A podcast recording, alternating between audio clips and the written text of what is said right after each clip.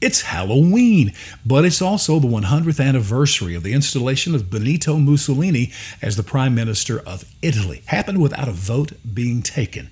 It was a monarchy at the time in Italy, ruled by King Victor Emmanuel III. But let's be clear Mussolini had grown an army had begun taking over big chunks of Italy, and his army was ready to attack Rome. And the king's like, uh, you know, maybe we can do a deal. Uh, but let me be clear if there had been an election, Mussolini would have won easily, hands down. He was proud for his party to be called fascism. He was proud to be called fascist. He is the father of this whole thing. I bring it up because, you know, Democrats in the press are consistently labeling Trump a fascist. And of course, his followers are fascist. This is so dumb, so incomprehensible, I can't even stress. It just proves that people don't know a thing about history or they're just going to deny it. Tell them to shut up and learn some history. So let's talk about Mussolini. He began his career as a socialist. But after World War I, he felt like it didn't work, it was weak, and he wanted it to go even more extreme, further than socialism or communism. Total government control, and that was the birth of fascism.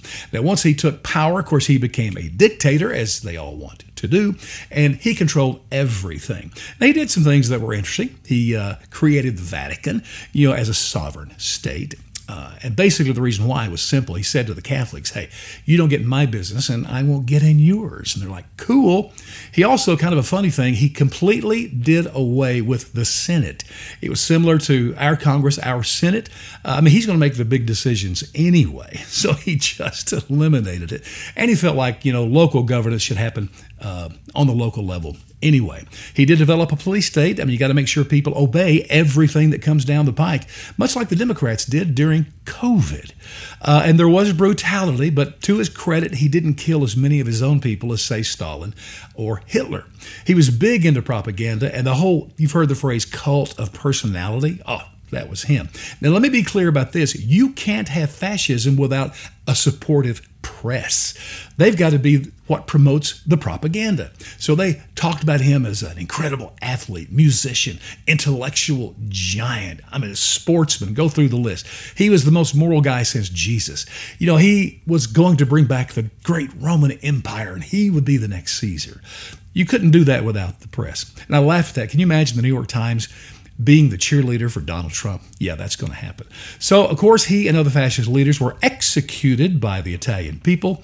He was his body was hung up in Milan, upside down, where the people were given the chance to, you know, throw things at it, spit on it, that kind of stuff. Did not end well.